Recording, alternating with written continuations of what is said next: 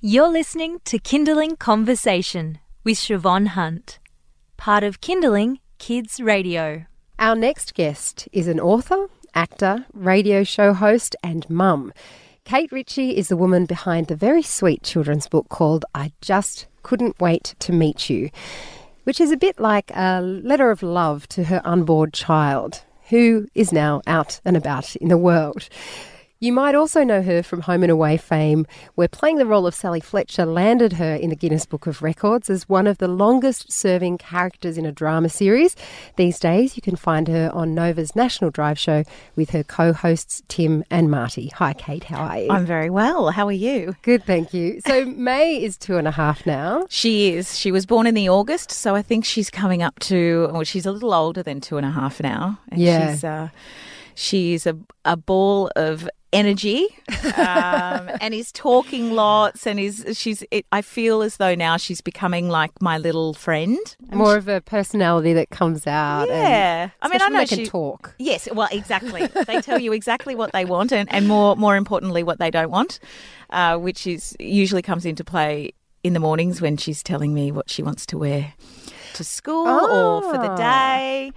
Uh, And are they coordinated? well, most of the time, she's she's a lot more adventurous in her wardrobe than I. So I, I do let her just go with that because I find I'm very conservative, and I think the world will knock that out of her eventually. So um, let her Let, her wear her tutus and let- jeans yeah. and I'll go for it. let her do what she wants. So you're on drive now, but you were doing breakfast Yes. for a while. Yes. How, I mean, sometimes those sorts of shifts can help with family life, sometimes it just knocks you sideways. How have you found working with having a toddler? Yes. Um, look, I have to say, as far as being a working mum, which is the way you described me, um, I, I think I have it very good um, in that um, doing the drive show means that I can work from home in the mornings most of the time, except on days when I have, other, say, other commitments. But on a basic radio day, I work from home in the morning and I don't have to head into the studio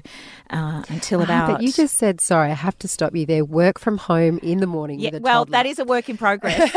that, When does yeah, that I was getting to that bit. I'm trying to kind of make it all sound very lovely and glossy and like I've got it all under control. But I was only talking this morning to somebody else about how um, that element is still kind of tricky and there are days as much as I know I'm blessed to be able to spend as much time as I do with Mae because that is it's probably more time than the average working mum um, but there are days where I pray for um, a call time of 7.30 so that I can get up and get out of the house and not have to do any of those other things. Um, but yeah, but th- th- that's that's basically on a uh, on the normal day. I head into into the Nova studio at, at say about at about two o'clock, um, and I do try and tick some boxes at, at home as far as work goes. But uh, well, that's why you're laughing at me. I, I always find something else to do, and I also feel that kind of goodness. If I'm at home, you know, I should be making the most of spending time with Mae. And and as I also just said, she's so everything is so interactive now, and she really wants your attention. And and I. I'd almost rather her not be there or me not be there than both be in the same house and not kind of being with each other. Yeah, yeah, that makes So sense. So that that's what I mean about praying for an office or for someone to tell me where to be in the mornings. I totally understand that.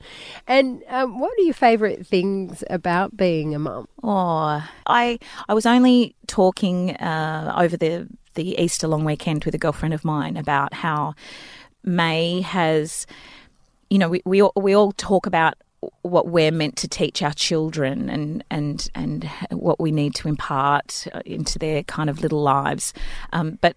um, I don't know. I think what I enjoy most about it is what Mae has really taught me, and I think it's it's it's a lot to do with me having a very kind of public life and growing up on the television and having to share a lot of my life and and in some ways being quite a a, a private person um, bordering on, uh, you know, having a little bit of anxiety in some in some areas. Uh, she has just taught me that you you have to embrace the day. Do you know? Because that, that well, a little person doesn't allow you not to embrace the day. Um, and um, I was reflecting on when Mae was only little and I had to start going to mothers groups or I went to a, a reading a, a, weekly kind of book club at the at the library at the local library um, and the idea of doing that just sent me into an absolute spin. It was it, that part of it was more stressful than than having a baby. You know, like yes, I was thinking, oh God, now I have to go into a room full of people who you know, I'm not trying to talk myself up, but uh, chances are they are going to know me and I don't know them. And they're now judging me in this really new kind of world that I'm in. And I was so worried about it. And I think now, two and a half years later, that that stuff just doesn't even that's not even on my radar anymore. It doesn't mean I don't worry about things and just the fact that she really gets me up, she gets me out of the house and she's taught me those things about I, and I, I, think maybe maybe the bottom line there is that parenthood is a real leveler. That's exactly what We're I was. all thinking. the same, you know. I mean, yes. yes, our lives are different in lots of ways, but the fundamentals are are all the same. So Especially I think especially that not wanting to go out and look like a complete fool. Yeah, yeah, yeah, yeah. and now I can't wait. Like Mae plays soccer one day a week, and there, that's like I just can't wait to get there. Get me into that hall with all those parents. That's my favourite part of the week now, and I would not have learned those skills. Um, had it not been for Mae. And you mentioned um, one thing that is very unique about you. I don't think there are many people who can say they grew up in front of Australia quite yeah. the way you did. Um, and we have seen that uh, I have seen that there's an interview that you did, I think, a while back, where you said that Mae is pretty much the only person who doesn't have a preconceived idea yeah. of who you are, which is a little deep and sad. When I when I when I read back on that, I'm thinking, oh, you're saying too much about how you have handled your upbringing or how it perhaps has affected you, but it I feel that so strongly that when it's just Mae and I, you know, my family adore me, of course, and my husband, uh, like, uh, you know, don't get me wrong, I've got lots of great friends who just take me on face value, but it really, that little person, I'm just her mummy. And that's actually the one job I really want to be great at. You know, it doesn't matter how many other people say, oh, you know, even my book, oh, it's a beautiful book, or oh, I watched you grow up on the telly, or this was great, or all of those things, yes, are lovely. But just when I know that I'm doing something well with her is kind of like the the greatest achievement. And she loves me in my jammies. Yeah, she loves me with bad breath in the morning. She like you know like well, you know exactly what I'm moon. saying. Yeah, yeah, it's just it's so they're, yeah, they're the they're the greatest. And they're things. like a um, they can be a new beginning, children, can't they? Because it's a new begin. Everything's new for them. Absolutely, absolutely. Yeah. Um, I just, I I think I. Not that I waited to have children, but I, you know, I did certainly didn't rush into it, and now I'm just wishing I'd done it earlier. now, Especially Kate, if I have to have six children, like you know, that's expected of me. I think I left it a bit late for that. I was going to say now, now we can say that Kate Ritchie's going to go on to have a huge family. a brood. You're listening to Kinderling Conversation. I am speaking with Kate Ritchie, author, actor, radio show host, and mum.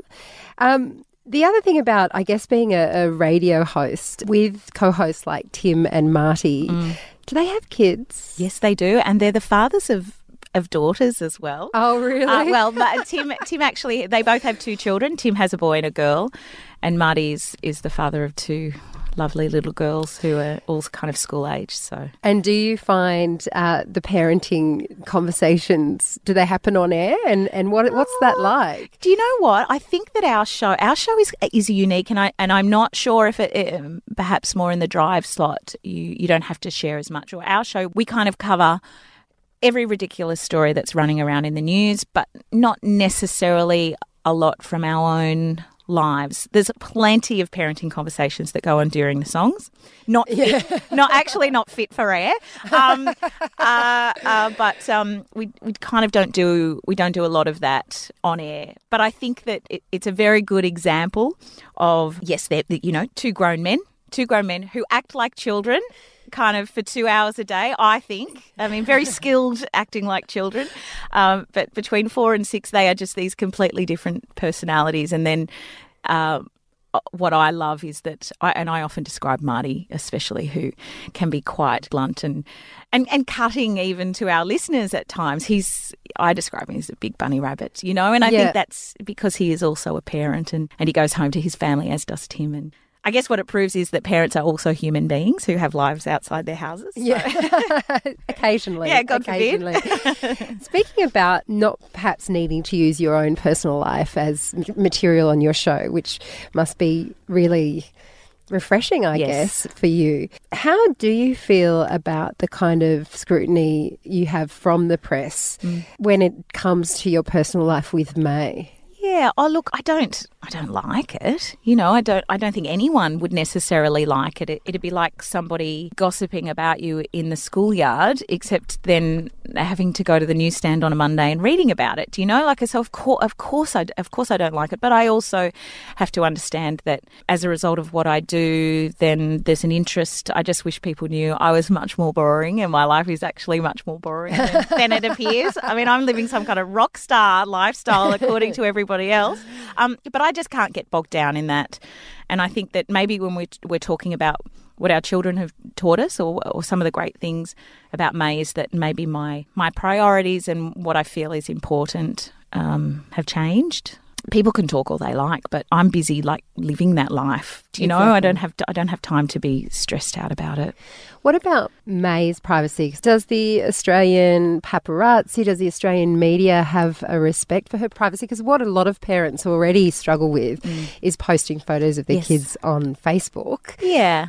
Do and where is have- that fi- where is that line? Yeah. Because what I find difficult is Do you even have a Facebook? I do. I I, do. Well, say, I was how do you made, I was I was forced to have uh, to create one many years ago by my manager who was saying there's this thing called Facebook and everybody's doing it, so you need to get on board. Uh, I, I I do have a Twitter account and I am on Instagram. I do. I you know I self censor and I and I think that as a as a mother that's my right. So if I choose to to post a photo, unfortunately or fortunately or whatever you you know however you want to see it, that photo becomes everybody else's um, property, and it and it does go on to create lots of stories and things like that at times. What I'm really conscious of is I, I don't want Mae to be different to the other children in her class or the other or different to the other children even in our family. Why can't I post a photograph of Mae because I'm so incredibly proud of her like all of the other parents because I'm overthinking about what's going to happen to it. You know, I don't. She's not old enough to understand that yet, but I would hate for her at some point to feel as though there's some kind of embarrassment attached, or uh, you know what? I think we're all still working social media out. I don't think we really know what we're kind of dealing with. No, of course not. But it's just- interesting. You've almost got the reverse of most parents are like, oh, will my child be embarrassed at this huge digital footprint we've Yeah. left on them? Whereas you're like, maybe she's going to be really insecure that I didn't post No. enough. Mummy, why didn't you ever show my teeth? I've got great teeth. Why didn't you show that picture of me on the potty? That's Yeah. what my daughter's going to be saying. Thanks for that, Mum. Yes. Me doing a poo didn't need to be on social media. Yes, yeah, yeah, Yeah. so you actually, I think you're actually doing her a favour. okay. Do you think that um, working mums are judged more harshly than working dads? Because as you mentioned, I mean, on-air radio personalities, that can be a different different thing when you're talking about drive commercial shows. You've already said your co-hosts can be quite different on air Yes. to when they go home. Yes. Um, but do you think that you'd probably be scrutinised more because you're a woman? Maybe. I think that the people that do the most scrutinising are ourselves. You know, I think that I put myself through the ringer much more than anybody else would be even thinking about it. Thinking about how much time I'm spending. Oh, I get to work from home in the morning, so I really should be making sure that that time is spent with Mae, so I'm utilising that time and blah, blah. Oh my goodness. The, the dialogue is just like endless. So I think really I probably do that more than anybody else. It's easy to say, but we have to try and get to a place where it doesn't matter what anybody else thinks about it. You know, like we're all just working it out as we go. And there'll be times where I'm working far more than I am at the moment, and Mae will have to call me to, you know, hear the sound of my voice or turn on the radio to remind herself who mummy is. But for now, this is the way it's working, and I just got to kind of plod along and stop judging myself too much. yeah, yeah, that's a good point. Um, so I just couldn't wait to meet you. Yes. Obviously, was while Mae was still in utero. yes, yes, yes. Are you thinking about continuing to write for kids? Yes, I, I am, and going back to our the uh, the early part of our discussion about time management and working from home. I think there are people waiting for books, um, but I haven't. Uh, yes, I am slowly working on things. Um, and once I st- stop uh, beating myself up about not spending enough time with Mae, I will have time to write another book. Um, but yeah, I, I, I do want to continue to write, and I've got. I have loads of loose paper at home, which is actually how this book started. So I do have faith that they will make themselves into a book at some point. I do want to continue to write. I love it, and I always have. I just have never made the time for it, which is kind of everybody's battle, I suppose. Well, particularly when you're a mum with a young child. Yes. Kate, thank you so much for coming in today. Oh, thank you for having me. That's Kate Ritchie. She's a National Drive host on Nova, and her book for children is called I Just Couldn't Wait to Meet You. You've been listening to a Kinderling Conversation podcast. We'd like to reach as many parents as possible, and you can help us by giving us a review wherever you downloaded this episode. It means that more people can find us. I'm Siobhan Hunt. See you next time.